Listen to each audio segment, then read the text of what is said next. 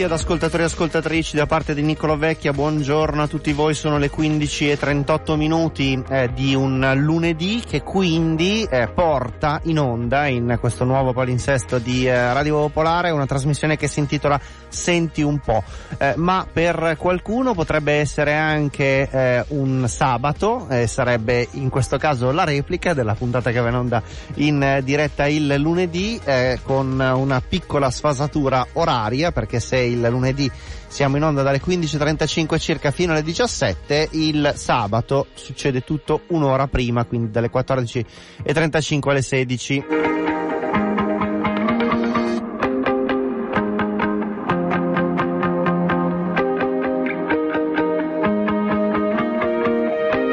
Che non cambia però è il contenuto della trasmissione, eh, nello specifico senti un po' è una uh, trasmissione che si occupa di novità, di uh, ultime uscite, eh, di dischi che secondo noi meritano di essere scoperti, ascoltati. E proviamo a selezionarne una manciata uh, settimana dopo settimana con anche uno spazio invece dedicato all'approfondimento, alle interviste, ai piccoli live come da tradizione eh, su Radio Popolare. Nella puntata di oggi in particolare ci occuperemo del nuovo disco dei Muse, ovvero sia una band molto molto famosa eh, che abbiamo seguito fin eh, dall'esordio su queste frequenze, eh, li abbiamo ospitati anche in diverse occasioni quando diciamo erano un po' meno ingombranti a livello di popolarità eh, di quanto non siano oggi. Simulation Theory è il loro nuovo album, un disco che racconteremo con il eh, bassista dei Muse in una chiacchierata eh, piuttosto approfondita. Lui si chiama Chris Waltenstom e con lui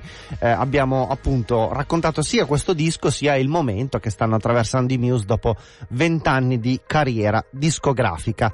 Eh, ne parleremo tra poco con eh, lui in questa mezz'oretta di intervista che abbiamo registrato.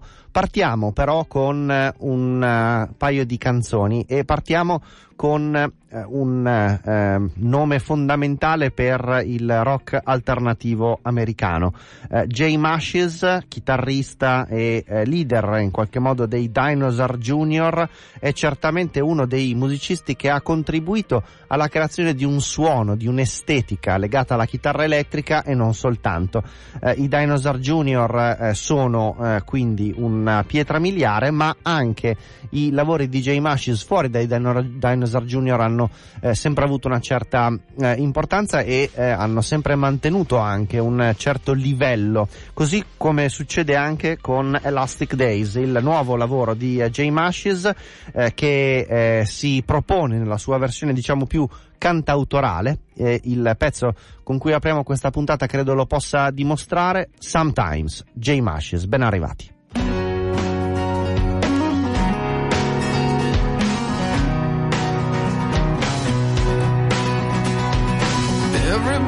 Needs a little sometime. It oh, sometime. Everybody's free a little sometime.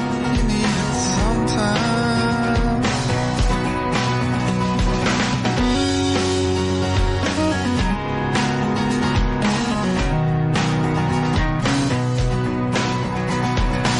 Asking everybody that you see if it is gonna happen sometime. Think I've overdone to spot my mind. I thought I'd won, but only sometime. Crawling around. Drop me a line,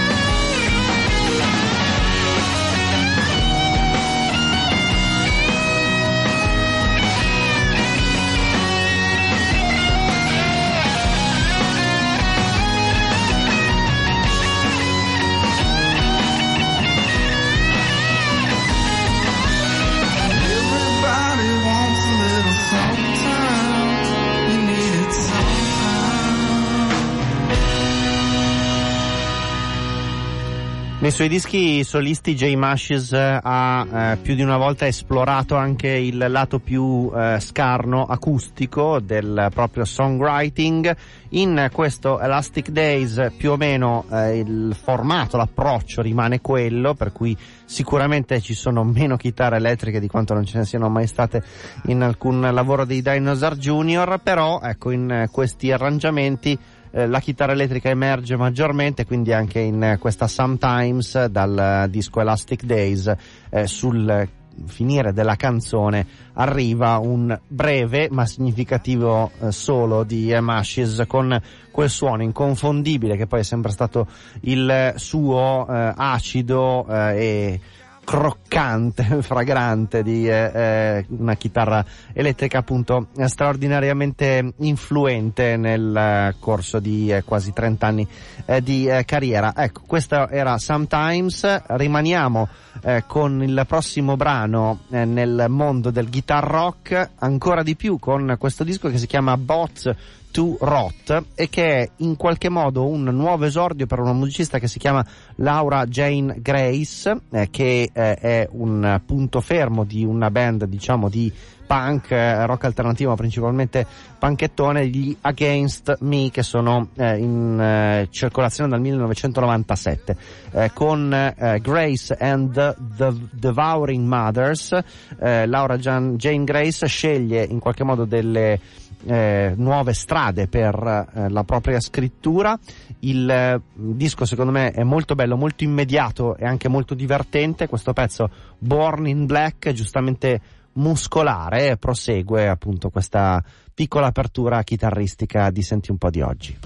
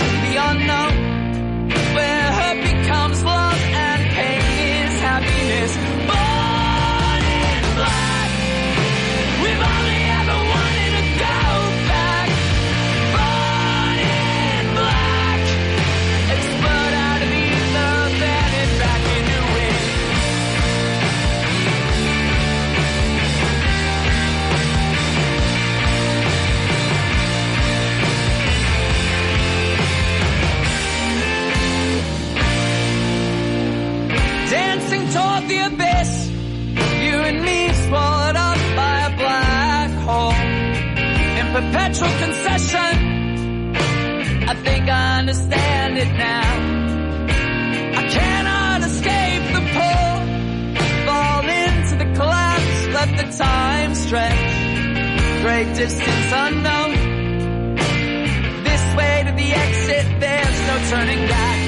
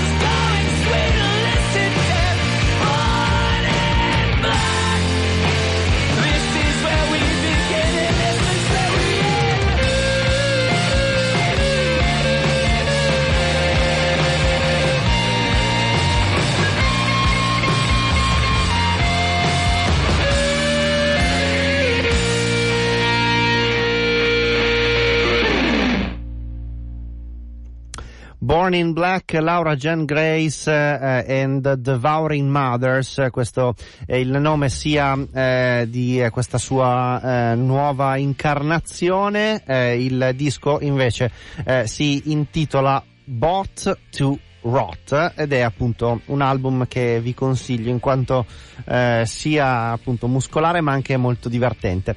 Continuiamo con eh, un'anteprima, un'anteprima esclusiva per, eh, senti un po', per eh, Radio Pop che ci permette di scoprire il nuovo eh, singolo, la nuova canzone dei Baltasar, che sono eh, una band che abbiamo già più di una volta raccontato sulle nostre frequenze, li abbiamo anche ospitati. I Baltasar sono un gruppo che arriva dal Belgio eh, e che eh, negli ultimi anni eh, era stato messo in pausa come progetto perché i due eh, frontman, i due leader della band eh, si erano dedicati singolarmente, individualmente ad altri progetti. Eh, da una parte uno dei due che si chiama Martin De Voldere ha pubblicato due album con il nome di Warhouse andando maggiormente verso il jazz rock, mentre invece eh, l'altro, Ginte De Prez, si è dedicato eh, al suo amore per l'R&B eh, pubblicando un album solista con il nome di Jay Bernhardt. Eh, si sono poi ritrovati eh, e hanno riniziato in qualche modo ad annosarsi musicalmente, eh, hanno seguito quello che è stato l'istinto e il risultato è una canzone che si intitola Entertainment, che appunto ascoltiamo in esclusiva, annunciando un nuovo album che invece si intitolerà Fever e che uscirà il 25 gennaio del 2019. Intanto Entertainment dei Baltasar.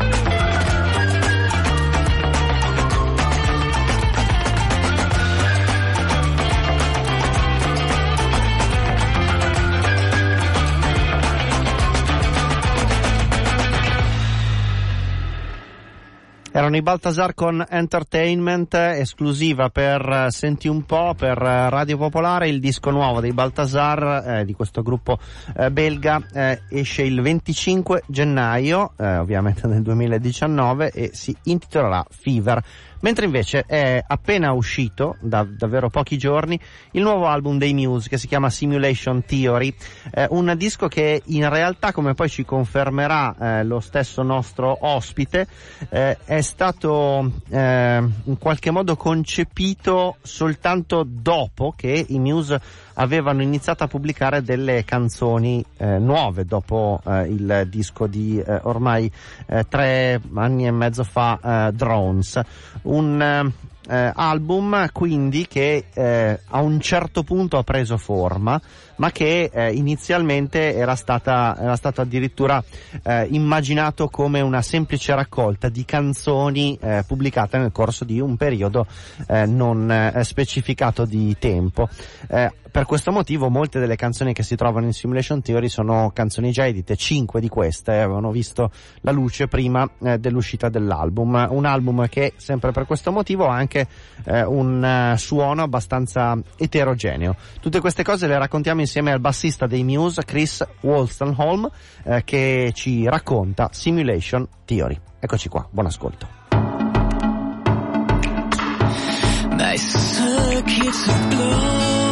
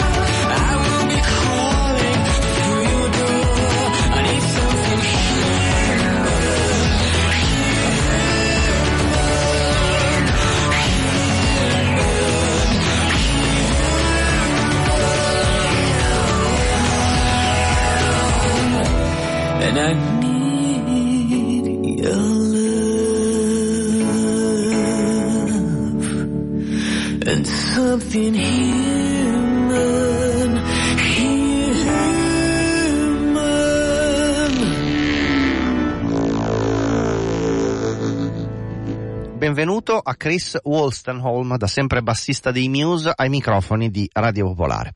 Allora, per eh, iniziare a presentare il vostro nuovo album, Simulation Theory, partiamo dalla cosa più semplice e superficiale, dalla copertina, perché avete deciso di affidare l'artwork del vostro nuovo disco eh, a Kyle Lambert e Paul Schipper, che sono due disegnatori che hanno lavorato molto per il cinema e per le serie televisive e il risultato finale in effetti ricorda molto da vicino l'estetica di un film di fantascienza, in particolare forse degli anni Ottanta. Cosa vi ha portati in questa direzione? Well, I think um, I think there was a lot in the music that um, kind of reminded us a little bit of, I guess, the '80s, which was. Uh, I find it quite interesting because a lot of people always, I guess, when we talk about you know the past, talking about growing up and you know our earliest musical influences, it's really easy to point towards the '90s because yeah. that was the Credo che in parte questa decisione abbia a che fare con il fatto che i suoni di questo disco riportano alla mente gli anni Ottanta, il che è interessante perché se invece dovessimo parlare delle influenze musicali che ci hanno formato, sicuramente citeremmo gli anni 90, che è il momento in cui ci siamo appassionati alla musica, il momento in cui abbiamo iniziato a suonare uno strumento e a pensare a formare un gruppo.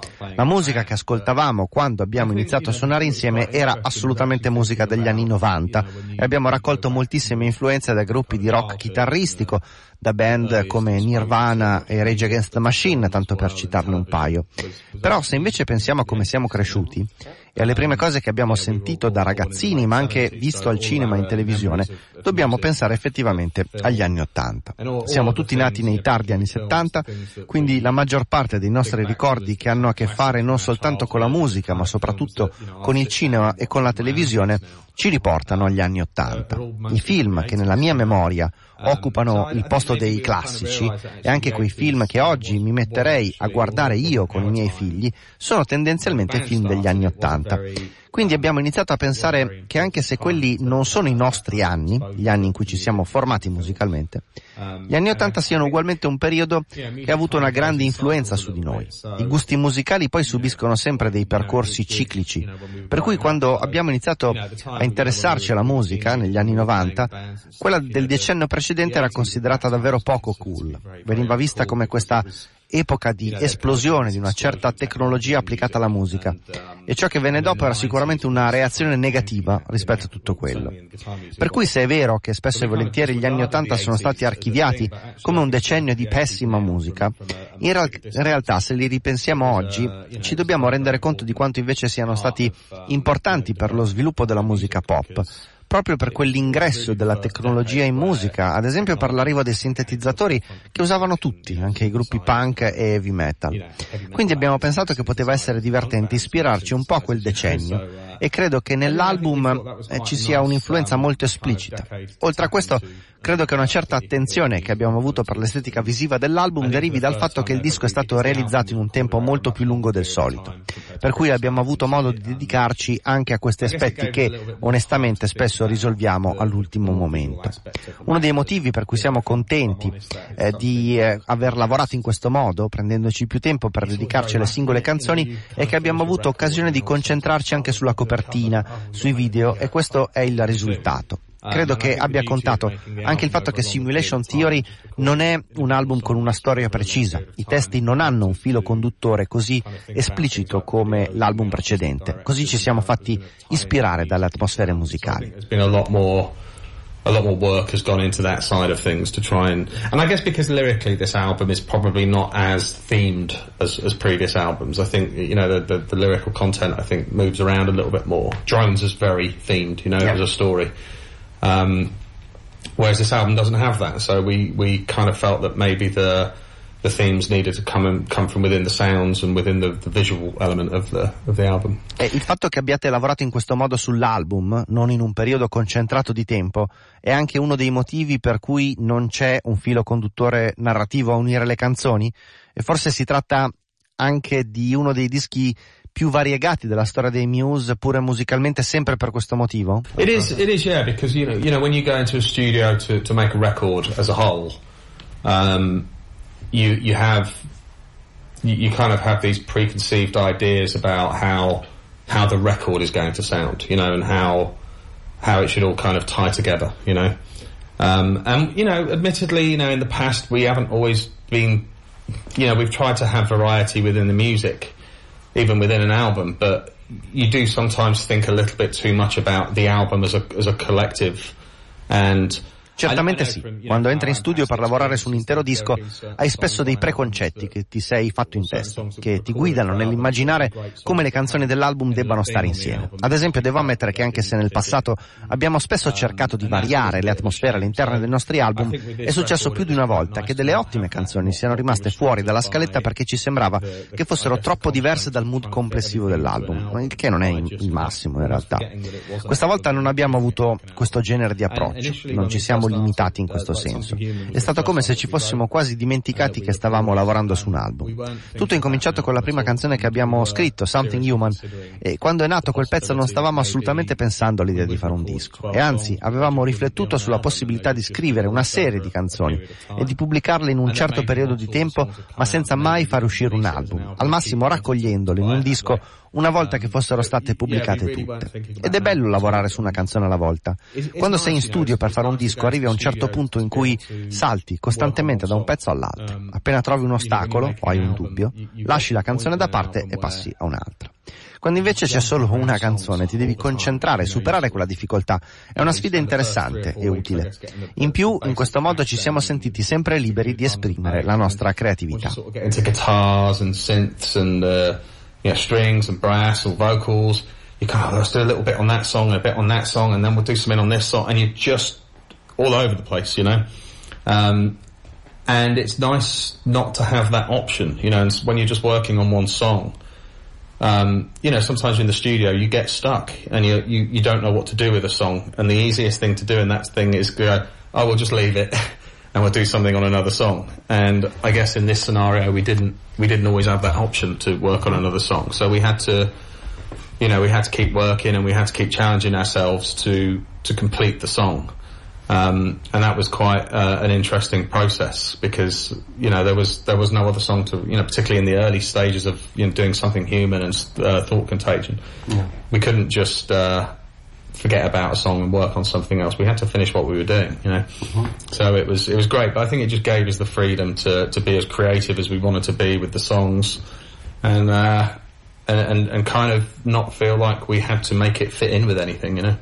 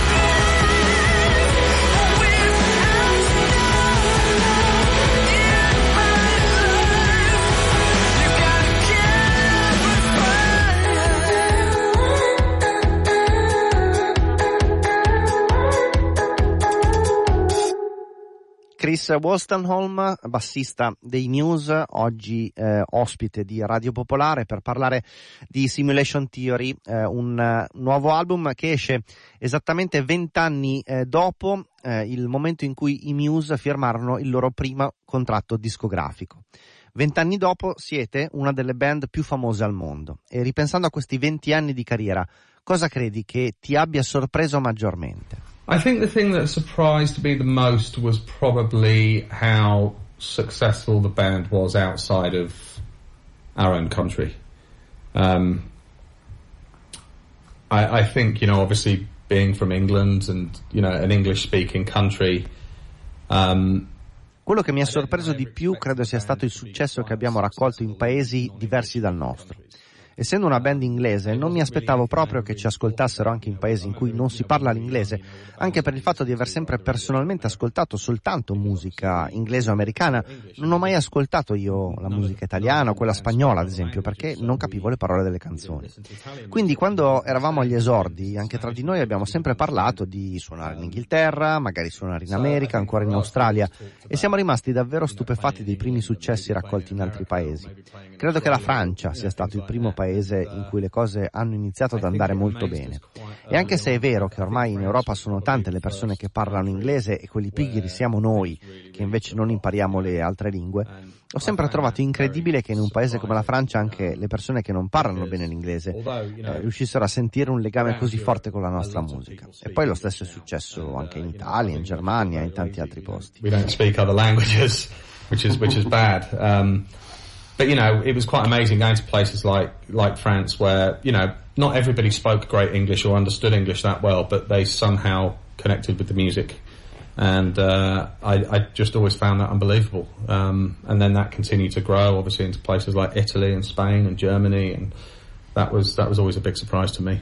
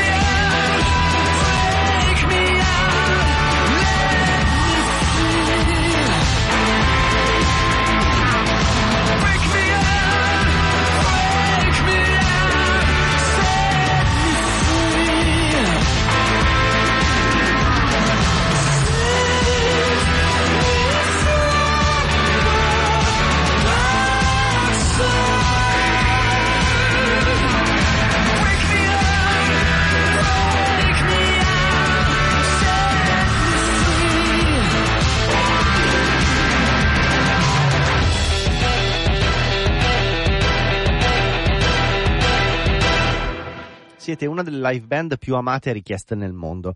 Il vostro ultimo tour, lunghissimo peraltro, è stato un enorme successo da cui è stato tratto anche un film. Che cosa avete in mente per il prossimo tour e che rapporto pensi che abbiate oggi con il palco?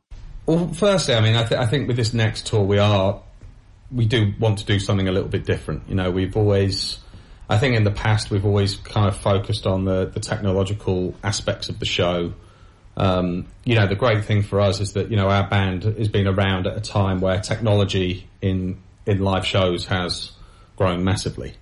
Um, and we've been able to, to utilize that a lot. Um, and it's been great every time we've gone on tour with a new record. There's been, you know, new technology available and, you know, I feel like we've really pushed that to the max, you know, with, the, you know, the last tour, drones flying around the arena and things like that. But, Come prima cosa per questo nuovo tour crediamo di voler fare qualcosa di abbastanza diverso. Fino ad ora ci siamo sempre molto concentrati sulla parte tecnologica dei nostri live. Abbiamo avuto la grande fortuna di vivere un momento di grande progresso tecnologico applicato ai concerti e credo che noi ne abbiamo approfittato davvero al massimo, tanto che siamo arrivati a un punto in cui ci è venuto naturale chiederci se potevamo ancora proseguire in questa direzione. E alla fine abbiamo deciso che certamente ci sarà sempre della tecnologia sul palco, ma questa volta cercheremo di utilizzare dei performer per arricchire lo show in un senso maggiormente teatrale. È qualcosa su cui stiamo ancora riflettendo e lavorando, ma credo che alla fine la direzione sarà proprio questa, con l'idea di avere degli altri performer sul palco, non necessariamente per suonare degli strumenti, ma invece per dare questa componente teatrale allo spettacolo. Più in generale credo che per noi suonare dal vivo sia sempre stato il punto cruciale dell'essere una band.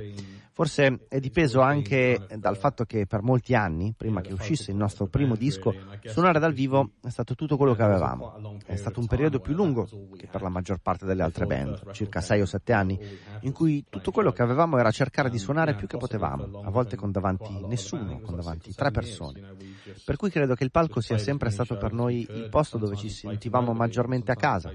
Il palco è dove siamo le persone che siamo, mentre lo studio è il luogo dove andiamo a sperimentare, a crescere musicalmente.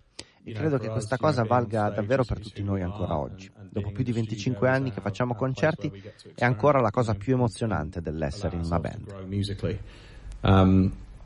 But I think I'm pretty sure if you asked any any one of us, we probably all say that playing live is is probably the thing that we enjoy the most as a band.